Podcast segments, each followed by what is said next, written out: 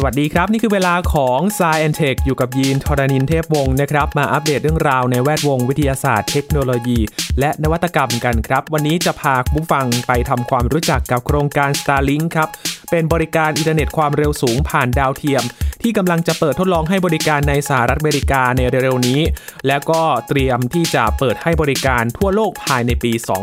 2564 นี้ครับ และไปติดตามเทคโนโลยีที่น่าสนใจเป็นเทรนด์เทคโนโลยีที่เกิดขึ้นในช่วงโควิด -19 นะครับว่ามีบทบาทอะไรบ้างที่มาช่วยทำให้การใช้ชีวิตของเรานั้น ต้องเปลี่ยนแปลงไปในช่วงการระบาดของโรคโควิด -19 นะครับ และพาไป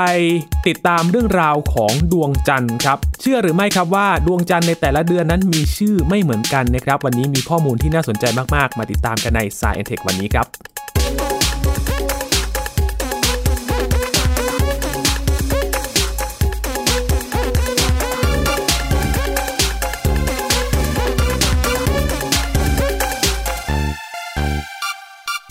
วันนี้เริ่มต้นด้วยเรื่องราวของโครงการ Starlink ครับ บริการอินเทอร์เน็ตความเร็วสูงผ่านดาวเทียมครับ ที่ตอนนี้เตรียมที่จะเปิดให้ทดลองใช้ในสหรัฐอเมริกากันก่อนนะครับ ก่อนที่จะขยายการให้บริการในพื้นที่ต่างๆ ทั่วโลกปี 2564 ที่ใกล้จะมาถึงแล้วครับ โดยโครงการ Starlink นี้นะครับ มีเป้าหมายที่เขาตั้งไว้ว่า จะให้ทุกพื้นที่ทั่วโลกนั้นได้เข้าถึงอินเทอร์เน็ตด้วยโครงข่ายดาวเทียมจำนวนกว่า 12,000 ดวงด้วยกันนะครับ ในระยะที่หนึ่งนี้ก็จะครอบคลุมทั่วโลก แล้วก็มีผู้ใช้งานเพียงแค่ ติดตั้งจานดาวเทียมขนาดเล็ก เพื่อใช้งานอินเทอร์เน็ตความเร็วสูง โดยไม่จำเป็นต้องเดินสายนำสัญญาณหรือว่าไฟเบอร์ออปติกจากเครือข่ายอื่นนะครับ โดยปัจจุบัน การใช้บริการอินเทอร์เน็ตกลายเป็นเรื่องปกติในหลายประเทศนะครับ แต่ว่าก็ยังมีบางส่วนที่ยังไม่สามารถใช้งานอินเทอร์เน็ตได้ เนื่องจากว่ามีข้อจำกัดด้านภูมิประเทศ และระยะทางการวางสายสัญญาณ โครงการ Starlink ครับ ก็ได้พัฒนาขึ้นมาเพื่อแก้ปัญหาการเชื่อมต่ออินเทอร์เน็ต แล้วก็เปิดโอกาสให้คนทั่วโลกนั้นสามารถเข้าถึงอินเทอร์เน็ตได้ โดยในระยะแรกนี้นะครับจะเริ่มให้บริการในพื้นที่สหรัฐอเมริกากันก่อน และบางส่วนของแคนาดาด้วยนะครับ ก่อนที่จะขยายพื้นที่ให้บริการครอบคลุมทั่วโลกภายในช่วงปี 2564 นี้ครับ ดาวเทียม Starlink ได้รับการออกแบบให้มีลักษณะคล้ายกับแผ่นกระดาน เรือใบแบนราบนะครับ เพื่อที่จะประหยัดพื้นที่ในการขนส่งขึ้นสู่อวกาศ ติดตั้งแผงโซลาร์เซลล์พลังงานแสงอาทิตย์เพื่อผลิตพลังงาน ส่วนระบบขับเคลื่อน ก็ใช้เทคโนโลยีเครื่องขับดันไอออนนะครับ พัฒนาโดยนาซาครับใช้วิธีการนำอิเล็กตรอน วิ่งเข้าชนอะตอมของแก๊สอะตอมของแก๊สก็จะแตกตัวออกมากลายเป็นนิวเคลียสก่อนที่จะถูกเร่งความเร็วด้วยสนามแม่เหล็กไฟฟ้ากำลังสูง จนกลายเป็นแรงขับดันให้กับดาวเทียม Starlink เคลื่อนที่ไปยังตำแหน่งที่ต้องการในระยะห่างที่พอดีกับ Starlink ดวงอื่นๆนะครับโดยปกติแล้วครับเมื่อดาวเทียมหมดอายุการใช้งานก็มักจะกลายเป็นขยะอวกาศโคจรอยู่รอบโลกอย่างไร้การควบคุมนะครับ แล้วก็ใช้เวลาเกือบ 100ถึง1,000 ปีด้วยกันก่อนที่จะถูกทำลายโดยชั้นบรรยากาศของโลกครับสำหรับปัญหานี้ทางผู้พัฒนาโครงการ Starlink ไม่ต้องการให้ดาวเทียมหลายร้อยดวง ที่อาจหมดอายุการใช้งานพร้อมกัน กลายเป็นปัญหาขยะอวกาศ จึงออกแบบให้ Starlink ทุกดวงสามารถถูกทำลายโดยชั้นบรรยากาศภายในเวลา 1-5 ปีเท่านั้นครับ และวัสดุที่ใช้พัฒนาดาวเทียมก็จะสลายเผาไหม้ในชั้นบรรยากาศ นอกจากนี้ ดาวเทียมยังมีวงโคจรในระดับความสูงที่ไม่เป็นอันตรายต่อยานอวกาศอื่น ๆ ด้วยนะครับสำหรับโครงการ Starlink อาจเป็นโครงการอวกาศที่ใช้ดาวเทียมมากที่สุดในโลกเลยก็ว่าได้นะครับ ซึ่งบริษัทผู้พัฒนา เขาวางแผนการส่งดาวเทียมกว่า 30,000 ดวงขึ้นสู่อวกาศ อย่างไรก็ตามครับ ในตอนนี้ คณะกรรมการกิจการสื่อสารโทรคมนาคม สหรัฐอเมริกา อนุมัติเพียง 12,000 ดวงเท่านั้นนะครับ แค่นี้ก็เยอะมากแล้วครับคุณผู้ฟัง ซึ่งทางผู้บริษัทผู้พัฒนาโครงการยังต้องศึกษารายละเอียด ขออนุมัติเพิ่มเติมนะครับ ปัจจุบันโครงการ Starlink ได้ปล่อยดาวเทียมสำเร็จ และกำลังโคจรรอบโลกอยู่ประมาณ 865 ดวงนะครับ ซึ่งโครงการ Starlink ใช้จรวด Falcon 9 ขนส่งดาวเทียมขึ้นสู่อวกาศ ซึ่งจรวดรุ่นนี้ก็ถูกออกแบบให้สามารถใช้งานซ้ำได้นะครับ ส่งผลให้ต้นทุนการขนส่งดาวเทียมแต่ละครั้งก็มีราคาถูกลง และทำได้ประมาณ 60 ดวงต่อการขนส่ง 1 ครั้งด้วยกันครับ พูดถึงโครงการนี้แล้วก็มีจรวด Falcon 9 แน่นอนครับบริษัทผู้พัฒนาก็คืออีลอน มัสก์นั่นเองนะครับในการพัฒนาโครงการต่างๆ ที่เกี่ยวข้องกับ อวกาศในโปรเจกต์นี้นะครับนำจรวด Falcon 9 ที่เขาพัฒนาคิดค้นมา 9 รุ่นด้วยกันกว่าจะได้ Falcon 9 ที่สามารถนำไปใช้ขนส่งได้นะครับ และก็ตอนนี้ก็พัฒนาโครงการ Starlink ขยายบริการอินเทอร์เน็ตให้ครอบคลุมทั่วโลกนะครับ เพื่อที่จะตัดจุดอ่อนของการใช้อินเทอร์เน็ตในบางพื้นที่นั่นเองครับ แต่ว่าการจะใช้บริการนี้ก็อาจจะไม่ใช่เรื่องง่ายสักเท่าไหร่นะครับ เพราะว่า ถ้ามาดูค่าบริการครับคุณผู้ฟัง ค่าบริการเนี่ยมีการให้บริการรายเดือนอยู่ที่เดือนละประมาณ 99 ดอลลาร์สหรัฐต่อเดือนครับ หรือว่าประมาณ 3,080 บาทไทย แต่ก่อนที่จะได้ใช้นั้นก็ต้องมีค่าอุปกรณ์ด้วยนะครับคุณผู้ฟังเพิ่มต่างหากอีก 499 ดอลลาร์สหรัฐ หรือประมาณ 15,538 บาท ก็ เป็นราคาที่ไม่น้อยเลยทีเดียวนะครับ ถ้าเราจะติดตั้งบริการของ Starlink นี้ แล้วก็ใช้บริการนะครับ เพราะฉะนั้น ใครที่สนใจจะใช้บริการก็ต้องลองศึกษารายละเอียดกันก่อนนะครับ ว่ามีค่าใช้จ่ายอย่างไรบ้าง แล้วก็คุ้มค่ากับที่เราใช้บริการอินเทอร์เน็ตผ่านดาวเทียมหรือเปล่า แน่นอนว่าอย่างที่เรารายงานไปนะครับ โครงการอินเทอร์เน็ตผ่านดาวเทียมนั้น ก็จะเหมาะสำหรับ พื้นที่ที่มีภูมิประเทศที่ไม่สามารถวางสายไฟเบอร์ออปติกได้ อาจจะเข้าไม่ถึงนะครับ อาจจะเหมาะกับการใช้บริการในรูปแบบนี้ ก็ลองศึกษากันดูนะครับ ว่ารูปแบบไหนที่เราเหมาะสมกับการใช้บริการอินเทอร์เน็ตในรูปแบบต่างๆนะครับ จากเรื่องของอินเทอร์เน็ตผ่านดาวเทียมครับ พามาติดตามเทรนด์เทคโนโลยีในช่วงโควิด -19 กันบ้างครับ ปฏิเสธไม่ได้นะครับว่าการแพร่ระบาดของโควิด -19 ไม่เพียงจะทำให้เกิดการตื่นตัวในเรื่องของการดูแลสุขภาพมากขึ้นนะครับ แต่ยังกระตุ้นให้เกิดการพัฒนาของเทคโนโลยีที่เกี่ยวข้องเป็นจำนวนมากเลยทีเดียวครับทำให้เทคโนโลยีบางอย่างที่เคยมีมาก่อนหน้านี้ ได้เข้ามาช่วยเพิ่มความสะดวกสบายในแง่มุมต่างๆครับแล้วก็มีบทบาทในการใช้ชีวิตประจำวันมากขึ้นครับ อย่างแรกเลยครับ การตรวจรักษาโรคด้วยระบบทางไกล หรือว่า telemedicine นั่นเองนะครับ ความจำเป็นทางการแพทย์เป็นสิ่งที่หลีกเลี่ยงไม่ได้ครับ โดยเฉพาะในการระบาดของโรคโควิด -19 นี้นะครับโรงพยาบาลกลายเป็นสถานที่ที่หลายๆ คนต้องพยายามหลีกเลี่ยงในช่วงการระบาด เพราะว่าไม่อยากเสี่ยงกับการติดเชื้อโควิด -19 โรงพยาบาลหลายแห่งก็เลยเลือกที่จะใช้การรักษาระบบการแพทย์ทางไกลแทนครับ โดย ให้บริการผ่านแอปพลิเคชันทำให้คนไข้และแพทย์นั้น สามารถทำการสื่อสารกันได้นะครับ โดยที่ไม่ต้องเดินทางมาถึงโรงพยาบาลด้วยตนเอง แม้ว่าในอนาคตจะสามารถหาวิธีรักษาโควิด -19 ได้แล้ว แต่เทคโนโลยีการรักษานี้ แน่นอนว่าก็ยังคงอยู่ได้รับความนิยมต่อไปแน่นอน เพราะว่าสร้างความสะดวกสบายให้หลาย ๆ ด้านเลยนะครับสำหรับแพทย์และก็คนไข้ด้วย ในอนาคต อาจจะต้องดูเป็นเคสไปดูเป็นกรณีไปนะครับว่า โรคไหนนั้นจำเป็นต้องไปพบแพทย์ หรือว่าโรคไหนเพียงแค่ติดตามอาการ ก็อาจจะเปลี่ยนมาใช้ระบบนี้แทนทำให้มีความสะดวกสบายมากขึ้น ประหยัดค่าเดินทาง แล้วก็ไม่ต้องเดินทางไปรอพบหมอ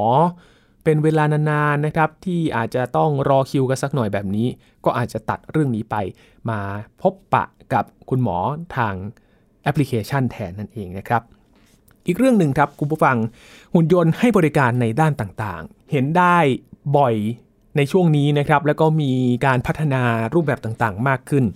ซึ่งการรักษาระยะห่างก็ถือว่าเป็นสิ่งที่ให้ความสำคัญมากๆเลยนะครับ ในช่วงนี้เพื่อลดการแพร่กระจายของโรค หุ่นยนต์ก็เลยเป็นเทคโนโลยีที่ถูกพัฒนาเพื่อมาช่วยอำนวยความสะดวกครับ แล้วก็ลดการสัมผัสระหว่างคนสู่คน ร้านค้าออนไลน์และซูเปอร์มาร์เก็ตบางแห่งก็เลือกใช้บริการหุ่นยนต์สำหรับส่งสินค้าให้กับผู้ซื้อถึงหน้าประตูบ้านกันก็มี หรือว่าบริการขนส่งไปยังพื้นที่ที่ใกล้มากที่สุด นอกจากนี้ก็ยังมีหุ่นยนต์คอยให้บริการในด้านอื่นๆนะครับอย่างเช่นหุ่นยนต์เสิร์ฟอาหาร หุ่นยนต์ทำเครื่องดื่มเป็นต้น อย่างที่สัปดาห์ที่แล้วนะครับใน Science Tech Weekly Update เราได้นำเสนอเกี่ยวกับ เทคโนโลยี AI ในการพัฒนาเป็นร้านขายสมูทตี้ที่สั่งผ่านแอปพลิเคชันเท่านั้นครับร้านขายสมูทตี้ร้านนี้ก็ไปตั้งอยู่ในซูเปอร์มาร์เก็ตนะครับซึ่งมีต้นแบบอยู่ที่สหรัฐอเมริกา ก็มีแอปพลิเคชันให้สแกน QR Code ก็ได้นะครับ เพื่อที่จะสั่งเครื่องดื่ม แล้วก็ สามารถเลือกส่วนผสมได้ตามใจด้วยนะครับว่าเราอยากจะใส่ส่วนผสมแบบไหนกี่เปอร์เซ็นต์สัดส่วนเท่าไหร่ ก็กลายเป็นว่าเป็นเครื่องดื่มที่ไม่เหมือนใครเลยนะครับ เพียงแค่สั่งเท่านั้นรอเพียง 3 นาที ก็ให้เจ้า AI ที่เป็นเพียงแขนกล แขนเดียวเท่านั้นนะครับ จัดการทุกอย่าง 3 นาทีผ่านไปก็ได้เครื่องดื่มมาดื่มแล้วนะครับ นี่ก็เป็นอีกตัวอย่างหนึ่งที่เห็นว่ามีหุ่นยนต์มาพัฒนาช่วยให้เรานั้นลดการสัมผัสนั่นเองนะครับ และอีกกิจกรรมหนึ่งที่น่าสนใจมาก ๆ ที่เกิดขึ้นในช่วงโควิด -19 นะครับ การแพร่ระบาดทำให้เราไปในสถานที่ที่มีผู้คนมาก ๆ ไม่ได้ การจัดอีเวนต์ต่าง ๆ การจัดคอนเสิร์ตต่าง ๆ ก็ต้องถูกพับเก็บโครงการไป ก็เลยปรับรูปแบบกันครับ เป็นการจัดกิจกรรมดิจิทัลขึ้นมา เกิดแนวคิดใหม่ ๆ ที่พยายามที่จะสร้างสีสัน สร้างรูปแบบของงานให้ ผู้ที่เข้าร่วมงานนั้นมีประสบการณ์ร่วมกับกิจกรรมต่างๆนะครับทำให้เปลี่ยนรูปแบบการใช้ชีวิตประจำวันไปเลยทีเดียวครับ ไม่ว่าจะเป็นการทำงานจากที่บ้านนะครับ หรือการเรียนผ่านระบบออนไลน์ แม้แต่การจัดกิจกรรมที่ต้องใช้ผู้คนเยอะๆ มารวมตัวกัน แต่ด้วยการระบาดของโควิด -19 ก็ทำให้ ไม่ได้ไปเข้าร่วมในสถานที่เดียวกัน ก็มีคอนเสิร์ตทางออนไลน์เกิดขึ้นนะครับทำให้รูปแบบการจัดงานต่างๆ ก็เปลี่ยนเป็นบนระบบออนไลน์ผ่านเทคโนโลยีต่างๆ หรือว่าแอปพลิเคชันต่างๆ มากขึ้นทำให้ผู้ชมนั้นสามารถสัมผัสกับกิจกรรมดิจิทัลที่จัดขึ้นครับให้ความรู้สึกเหมือนว่าอยู่ในสถานที่จริง เป็นการสร้างทางเลือกให้กับผู้ชมนะครับเพื่อไม่ให้เกิดความเบื่อหน่ายเมื่อต้องอยู่กับบ้าน แล้วก็เป็นการเพิ่มทางเลือกให้กับผู้ชมนะครับที่ชื่นชอบความบันเทิง แต่ว่าไม่อยากไปร่วมกิจกรรมแบบนี้ ก็สามารถใช้บริการในการจัดกิจกรรมรูปแบบดิจิทัลกันได้นะครับ อย่างการ work from home นี่เห็นได้ชัดกันมากเลย หลายๆ คนน่าจะเคยได้สัมผัสประสบการณ์กันนะครับ ก่อนหน้านี้ งานที่ ไม่จำเป็นต้องเข้าออฟฟิศก็ไปทำงานที่บ้านกันได้ ประชุมออนไลน์ก็ผ่านโปรแกรมต่างๆ ไม่ว่าจะเป็น Zoom Microsoft Teams Skype แบบนี้นะครับ สื่อสารกันคุยงานกันได้ หรือว่าการเรียนออนไลน์เองที่ก่อนหน้านี้ ต้องเลื่อนเปิดเทอมไป แต่ว่าบางส่วนก็มาเรียนออนไลน์กันก่อนนะครับ ก็เป็นอีกรูปแบบหนึ่ง แต่ว่าที่น่าสนใจก็คืออีเวนต์แล้วก็คอนเสิร์ตออนไลน์นี่แหละครับคุณผู้ฟัง หลายๆ เจ้า ที่จัดกิจกรรมเชิญชวนศิลปิน ให้มาจัดคอนเสิร์ตรูปแบบออนไลน์นะครับ ก็ให้ศิลปินแสดงใน green screen นะครับ แล้วก็เปลี่ยนฉากเป็นเวทีคอนเสิร์ต แล้วก็ให้ผู้ชมชมทางออนไลน์แบบนี้นะครับ แล้วก็ LED ที่อยู่บนคอนเสิร์ตต่างๆ บางแห่งก็ใช้สถานที่จริงในการจัดคอนเสิร์ตนะครับ แต่ว่าไม่มีผู้คน ก็ขึ้นจอขนาดใหญ่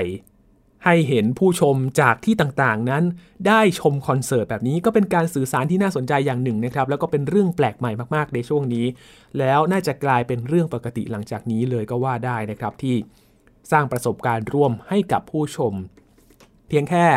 ลงทะเบียนหรือว่าซื้อบัตรทางออนไลน์นะครับ เพื่อเข้าชมแบบนี้ ก็สามารถได้รับความบันเทิง นอกจากการแสดงคอนเสิร์ตแล้วก็ยังมีการจัด fan meeting แบบนี้นะครับ พบกับ ดาราศิลปินที่ชื่นชอบ ก็ใช้รูปแบบนี้เช่นเดียวกัน หรือว่าอีกอันนึงที่น่าสนใจครับ เป็นการพูดคุยกับศิลปินนะครับ ซึ่งเห็นตัวอย่างได้บ่อยที่สุดก็คือ ในสายเคป๊อปนะครับ ศิลปินทางเกาหลีใต้นะครับที่จัด fan meet กับทางแฟนคลับนะครับ เป็นการ video call นะครับ ซึ่งใครที่ได้รับสิทธิ์ก็จะได้ตารางนัดว่า จะได้พบกับศิลปินที่คุณชื่นชอบในเวลานี้ แล้วก็มีเวลากี่นาทีเพื่อที่จะได้คุยกับเขานะครับ ก็เป็นการสร้างความสุข เหมือนเป็นการคุย video call ส่วนตัวเลยนะครับ ซึ่งแฟนๆหลายคนได้จะตื่นเต้นน่าดูเลยนะครับ ที่ได้คุยกับศิลปินที่ชื่นชอบในช่วงที่เกิดการระบาดของโควิด -19 แม้ว่าจะไม่เจอตัวจริง ก็ได้คุยผ่าน video call เจอหน้ากันแบบนี้ก็น่ารักเลยทีเดียวครับ อีกอันนึงครับ การให้บริการแบบไร้สัมผัสนั่นเองสำหรับการแพร่ระบาดของโควิด -19 ไม่ได้ส่งผลกระทบกับการซื้อขายออนไลน์นะครับ แต่กลับทำให้ได้รับความนิยมมากขึ้นนั่นเอง ใครเคยสั่งออนไลน์กันบ้างครับในช่วงโควิด -19 แหมเทรนด์ที่ผ่านมานะครับไม่ว่าจะเป็นการซื้อต้นไม้ ซื้อหม้อทอดนะครับหม้อทอดไร้น้ำมัน เป็นเทรนด์กันมาก ๆ เลยในช่วงที่ผ่านมา หรือในช่วง 11 11 ที่ผ่านมา ไม่แน่ใจว่าคุณผู้ฟังได้สูญเสียเงินไปกับการซื้อในช่วง 11 11 หรือเปล่า ยินก็เป็นอีกคนหนึ่งนะครับที่ช้อปปิ้งในช่วงวัน 11 11 นะครับ ถือว่าเป็นช่วงการช้อปปิ้งที่ครั้งใหญ่ที่สุดครั้งหนึ่งของปีเลยก็ว่าได้ครับทำให้มีความสะดวกสบายมากขึ้นนะครับ เวลาเราดูสินค้าต่างๆ ออนไลน์ คลิกเดียวนี่เงินหายไปเลยนะครับคุณผู้ฟัง แล้วก็มีระบบชำระเงินที่ง่ายด้วย ไม่ว่าจะเป็น ตัดบัตรเครดิตนะครับชำระเงินด้วยทางออนไลน์เป็น wallet ต่างๆ หรือว่าชำระเงินทางปลายทางก็มี ก็เป็นบริการที่ทำให้ลดการสัมผัสระหว่างบุคคลนะครับ แม้แต่ร้านค้าที่เปิดหน้าร้านที่ก่อนหน้านี้เราไม่สามารถไปกินในร้านได้ ก็ปรับเปลี่ยนให้สั่ง Delivery มาแบบนี้ หรือพอกลับมาเปิดร้านแล้ว ก็เปลี่ยนวิธีการชำระเงิน เป็นชำระเงินแบบไร้เงินสดนะครับ สแกน QR code พร้อมเพย์แบบนี้ ก็นิยมใช้กันอย่างแพร่หลายมากขึ้นนะครับ ไม่เพียงแต่เป็นการกระตุ้น การขายของให้มีความสะดวกสบายมากขึ้นเท่านั้นนะครับ แต่ยังเป็นการส่งเสริมมาตรการการป้องกันโควิด -19 ได้ดีอีกวิธีหนึ่งเลยครับ น่าสนใจเลยทีเดียวนะครับ นี่คือเทรนด์เทคโนโลยีที่น่าสนใจในช่วงโควิด -19 นะครับ คุณผู้ฟังคิดว่าเทรนด์เทคโนโลยีที่เกิดขึ้นในช่วงโควิด -19 มีเทรนด์อะไรอีกนะครับ ลองมาแชร์กันได้นะครับ ไม่ว่าจะเป็นที่ Facebook Thai PBS Podcast นะครับ ทางแฟนเพจของเรามาแชร์กันได้ว่ามีเทรนด์อะไรที่น่าสนใจ หรือว่าจะคอมเมนต์ที่เว็บไซต์ www.thaipbspodcast.com กันก็ได้นะครับ ข้ามฟากไปที่ญี่ปุ่นกันบ้างครับ คุณผู้ฟังครับ ไปดูการพัฒนาหุ่นยนต์ช่วยงานบ้านครับ ใครที่ขี้เกียจทำงานบ้านน่าจะสนใจหุ่นยนต์ตัวนี้พอสมควรเลยนะครับ บริษัทเอกชนในญี่ปุ่นครับเขาได้พัฒนาหุ่นยนต์มาช่วยเหลือมนุษย์ทำงานบ้านครับ ซึ่งประเทศญี่ปุ่นเนี่ยเข้าสู่สังคมผู้สูงอายุอย่างเต็มตัวแล้วนะครับ ในประเทศไทยเองก็กำลังจะก้าวเข้าสู่สังคมผู้สูงอายุ แบบเต็มตัวเช่นเดียวกัน นอกจากนี้ก็ยังมีประเทศอื่น ๆ ด้วยนะครับที่ มีอัตราของประชากรผู้สูงอายุอาจจะเพิ่มขึ้นในอนาคตนะครับ ก็มีการประมาณการกันนะครับว่าภายในปี 2593 ทั่วโลกจะมีจำนวนผู้สูงอายุมากถึง 1,500 ล้านคนด้วยกัน ในขณะเดียวกันประชากรวัยทำงานก็มีจำนวนลดลงนะครับ เป้าหมายของการพัฒนาเพื่อสร้างหุ่นยนต์ที่สามารถทำงานบ้าน แล้วก็ดูแลผู้สูงอายุแทนมนุษย์ ก็เลยทำให้ มีความสนใจมากขึ้นนะครับ อัตราการเกิดของประชากรโลกก็น้อยลงเรื่อยๆนะครับทำให้ตอนนี้สัดส่วนของประชากรในวัยต่างๆ ก็เปลี่ยนแปลงไป และหุ่นยนต์ที่กำลังได้รับการพัฒนาก็แบ่งออกเป็น 3 รูปแบบด้วยกันนะครับ ที่บริษัทแห่งนี้ได้พัฒนามา ก็คือ หุ่นยนต์ที่มีโครงสร้างคล้ายมนุษย์ ห้อยหัวลงมาจากเพดานครับเอ๊อาจจะดูน่ากลัวสักหน่อยนะครับ ซึ่ง ก็จะห้อยลงมาจากเพดานของบ้านครับแต่ว่าทำหน้าที่ต่างๆ ในห้องครัวหรือว่าห้องทำงาน หุ่นยนต์ที่มีลักษณะเหมือนมนุษย์เคลื่อนที่ด้วยล้อทำหน้าที่เป็นแม่บ้านทำความสะอาดส่วนต่างๆของบ้านนะครับ หรือว่าจะเป็นหุ่นยนต์แบบยึดติดกับพื้นทำงานเฉพาะอย่างไม่สามารถขยับเปลี่ยนตำแหน่งได้ครับ โดยแนวคิดในการพัฒนาหุ่นยนต์ก็มุ่งเน้นการใช้ระบบปัญญาประดิษฐ์หรือว่า AI เข้ามาช่วยพัฒนาหุ่นยนต์นะครับ โดยให้หุ่นยนต์เข้ามามีส่วน ช่วยเสริมการทำงานของมนุษย์ ไม่ใช่การทำงานแทนมนุษย์ทุกอย่างเพื่อให้มนุษย์และหุ่นยนต์ มีปฏิสัมพันธ์ที่ดีต่อกัน มากกว่าการปล่อยให้หุ่นยนต์ทำงานโดยไม่มีปฏิสัมพันธ์กับมนุษย์ แนวทางนี้จะสามารถส่งเสริมการอยู่ร่วมกันระหว่างมนุษย์และหุ่นยนต์ในอนาคตที่ยั่งยืนครับ การวิจัยพัฒนาหุ่นยนต์ในช่วงแรกก็มุ่งเน้นพัฒนาหุ่นยนต์สำหรับใช้ในงานบ้านนะครับ เนื่องจากว่าผู้สูงอายุส่วนใหญ่มักใช้ชีวิตอยู่ในบ้าน รวมไปถึงบ้านเป็นสภาพแวดล้อมที่มีความซับซ้อนน้อยกว่าสถานที่สำหรับทำกิจกรรมอื่นๆครับหุ่นยนต์ก็สามารถช่วยให้ผู้สูงอายุทำกิจกรรมต่างๆ ได้ง่ายขึ้นนะครับ ในขณะเดียวกันเอง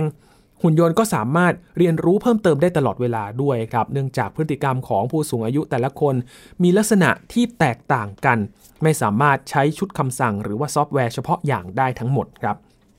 โดยเทคโนโลยีหุ่นยนต์ก็จะกลายเป็นแนวโน้มใหม่ในอนาคตนะครับที่จะควบคู่ไปกับการเติบโตของสังคมผู้สูงอายุในประเทศญี่ปุ่น และประเทศอื่น ๆ ด้วย ในอนาคตเราก็อาจจะได้เห็นบ้านจัดสรรหลายแห่งนะครับ ได้รับการออกแบบเพื่อผู้สูงอายุได้อยู่อย่างสะดวกและก็ปลอดภัย ในขณะเดียวกันก็จะมีหุ่นยนต์คอยทำหน้าที่ให้บริการช่วยเหลือกิจกรรมต่างๆ ของผู้สูงอายุมากขึ้นนะครับ และบ้านทุกหลังก็จะมีหุ่นยนต์อย่างน้อยหนึ่งตัว คอยทำงานต่างๆ อยู่ในบ้านนะครับ นี่คือความเปลี่ยนแปลงใหม่ที่กำลังจะเกิดขึ้นในอนาคตนี้ครับคุณผู้ฟังครับ น่าสนใจเลยทีเดียว โดยเรื่องของสังคมผู้สูงอายุแล้วก็การพัฒนาเทคโนโลยีต่างๆนะครับ เราได้เคยคุยกับอาจารย์บัญชาธนบุญสมบัติไปแล้วนะครับ ลองไปย้อนฟังกันได้ครับสำหรับเทคโนโลยีสำหรับผู้สูงอายุครับปิดท้ายวันนี้พาไปทำความรู้จักดวงจันทร์กันครับ ดวงจันทร์ดาวบริวารของโลกเราเนี่ยแหละครับ รู้หรือไม่ครับว่าดวงจันทร์เต็มดวงในแต่ละเดือนนั้น มีชื่อไม่เหมือนกันครับ ยีนก็เพิ่งรู้เหมือนกันก็เลยนำมาแชร์ให้คุณผู้ฟังได้ติดตามกันครับ โดยสดรก็ได้รวบรวมเรื่องราวของดวงจันทร์ในแต่ละเดือนที่ เป็นช่วงเต็มดวงนะครับที่มีชื่อไม่เหมือนกันมา ให้ได้ติดตามกันนะครับ ซึ่งชื่อดวงจันทร์เต็มดวงในแต่ละเดือนนั้นก็ถูกตั้งขึ้น โดยชนพื้นเมืองในแต่ละพื้นที่ครับ ตามสภาพแวดล้อม และฤดูกาลที่เปลี่ยนแปลงไป จึงเป็นเพียงชื่ออย่างไม่เป็นทางการของบางวัฒนธรรมเท่านั้นนะครับ และไม่ได้เป็นชื่ออย่างเป็นทางการนะครับ โดยชื่อดวงจันทร์เต็มดวงที่เอามาเล่าให้ฟังในวันนี้นะครับ ก็มีที่มาหลากหลายพื้นที่ด้วยกันนะครับ ทั้งตำนานของชาวแองโกลแซกซันและตำนานพื้นเมืองในทวีปอเมริกาเหนือด้วยครับ เริ่มกันที่เดือนแรกเลยครับ มกราคม ในเดือนมกราคมของทุกปีครับ เป็นช่วงเวลาฤดูหนาวที่หิมะตก ชาวบ้านมักจะได้ยินเสียงหมาป่าหอนท่ามกลางอากาศหนาวเหน็บครับ จึงเป็นที่มาของชื่อนี้ครับ Wolf Moon ครับ นี่คือชื่อดวงจันทร์เต็มดวงในช่วงเดือนมกราคมนะครับ ในเดือนกุมภาพันธ์มีชื่อว่า Snow Moon ครับโดยในเดือนกุมภาพันธ์เป็นช่วงที่หิมะตกหนักที่สุดนะครับทำให้ชื่อของหิมะหรือว่าสโนนั้นก็ถูกนำไปตั้งชื่อดวงจันทร์เต็มดวงในเดือนนี้ นั่นก็คือสโนมูนนั่นเองครับ มีนาคมมีชื่อว่า Worm Moon ครับ เพราะว่าในเดือนมีนาคมเป็นช่วงสิ้นสุดฤดูหนาวนะครับ หิมะก็เริ่มละลาย พื้นดินก็เริ่มอ่อนตัว แล้วก็บรรดาไส้เดือนเริ่มที่จะ โผล่ออกมาจากพื้นดิน ก็เลยเป็นที่มาของชื่อดวงจันทร์เต็มดวงในเดือนนี้ครับ Worm Moon นั่นเอง มาที่เดือน 4 กันบ้างครับ เมษายนเขาเรียกดวงจันทร์เต็มดวงในเดือนนี้ว่าพิงมูนครับเพราะว่าในเดือนเมษายนนั้นเป็นช่วงเวลาของท้องทุ่งต่างๆ เต็มไปด้วยสีชมพูของดอกฟลอกเป็นที่มาของการตั้งชื่อดวงจันทร์เต็มดวงของเดือนนี้ นั่นก็คือพิงมูนครับ ไปดูเดือนพฤษภาคมกันครับ flower moon โอ้ชื่อสวยมากๆเลยนะครับ เพราะว่าในเดือนพฤษภาคมครับ เป็นช่วงฤดูใบไม้ผลิที่มีดอกไม้บานสะพรั่งในช่วงเดือนนี้นะครับ จึงเป็นที่มาของการเรียกชื่อดวงจันทร์เต็มดวงในเดือนนี้ว่า flower moon นั่นเอง เกือบจะครึ่งทางแล้วนะครับคุณผู้ฟังไปที่เดือนมิถุนายนครับ strawberry moon ในเดือนมิถุนายนครับ เป็นช่วงที่สตรอเบอรี่สุกแล้วก็เป็นช่วงของการเก็บเกี่ยวผลสตรอเบอรี่ในเดือนนี้นะครับจึงเป็นที่มาของการเรียกชื่อดวงจันทร์เต็มดวงในเดือนนี้ว่าสตรอเบอรี่มูนนั่นเอง เข้าสู่เดือนกรกฎาคมครับคุณผู้ฟัง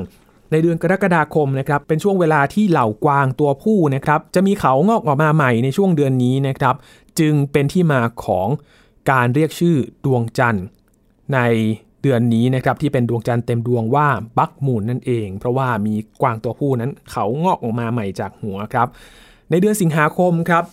เรียกว่าสเตอร์เจียนมูนครับเพราะว่าเป็นช่วงเดือนที่บริเวณทะเลสาบที่ทำการประมงของชนเผ่าอัลกอนควิน มีปลาสเตอร์เจียนจำนวนมากอาศัยอยู่ครับทำให้ชนเผ่าเรียกดวงจันทร์ในเดือนนี้ว่า Sturgeon Moon นั่นเอง เดือนกันยายนครับเรียกว่า Corn Moon ครับ corn ที่แปลว่าข้าวโพดนี่แหละครับ เพราะว่าในเดือนกันยายนนั้นเป็นช่วงเวลาในการเก็บเกี่ยวข้าวโพดนั่นเองครับ และมากันที่เดือนตุลาคมครับเป็นช่วงที่ผู้คนที่อาศัยอยู่ในซีกโลกเหนือนะครับ เตรียมตัวที่จะเข้าสู่ฤดูหนาวกันอีกครั้งหนึ่ง โดยการล่าสัตว์ หรือว่าฆ่าสัตว์ที่เลี้ยงไว้ เพื่อถนอมอาหารไว้ใช้ในช่วงฤดูหนาวที่กำลังจะมาถึงครับ จึงเรียกดวงจันทร์เต็มดวงในเดือนนี้ว่า Hunter Moon Hunter ที่ แปลว่านักล่าสัตว์นั่นเองครับ และไปกันที่เดือนพฤศจิกายนครับ Beaver Moon ตัว Beaver ที่มีฟันหน้าแทะไม้ได้เก่งๆนะครับ ในเดือนพฤศจิกายนครับเป็นช่วงที่ฝูงบีเวอร์กระตือรือร้นที่เตรียมตัวเข้าสู่ฤดูหนาวเช่นเดียวกันครับและเป็นช่วงเวลาที่บรรดานักล่าสัตว์จะวางกับดักได้ง่าย เพื่อจับตัวบีเวอร์ เพื่อนำเอาขนไปใช้ประโยชน์ จึงเรียกดวงจันทร์เต็มดวงเดือนนี้ว่า Beaver Moon นั่นเอง และปิดท้ายด้วยเดือนธันวาคมครับกับความหนาวเย็น เป็นช่วงเดือนที่ประเทศในซีกโลกเหนือเข้าสู่ฤดูหนาว จึงเรียกดวงจันทร์เต็มดวงในเดือนธันวาคมนี้ว่าโคมูนนั่นเองนะครับเข้าสู่ฤดูหนาวอันหนาวเหน็บนั่นเอง นี่ก็เป็นชื่อเรียกของดวงจันทร์เต็มดวงในแต่ละเดือนนะครับ ต้องย้ำกันอีกครั้งว่าเป็นชื่อเรียกเฉพาะถิ่นในบางวัฒนธรรมเท่านั้นนะครับแต่ก็น่าสนใจเลยทีเดียวครับว่าแต่ละเดือนก็มีชื่อเรียกกันครบทุกเดือนเลยนะครับแล้วก็สื่อถึงการใช้ชีวิต ในช่วงเดือนต่างๆ ได้อย่างชัดเจนกันเลยครับ ทั้งหมดนี้คือเรื่องราววิทยาศาสตร์เทคโนโลยี และนวัตกรรมที่นำมาฝากกันใน Science Tech วันนี้นะครับ คุณผู้ฟังติดตามรายการกันได้ที่ www.thaipbspodcast.com รวมถึงพอดแคสต์ช่องทางต่างๆ ที่คุณกำลังรับฟังอยู่นะครับ มาอัปเดตเรื่องราววิทยาศาสตร์ เทคโนโลยี และนวัตกรรมกับเราได้ที่นี่ทุกๆ สัปดาห์กันเลยนะครับ ช่วงนี้ยีนทรณินเทพวงศ์ขอบพระคุณสำหรับการติดตามรับฟังครับ สวัสดีครับ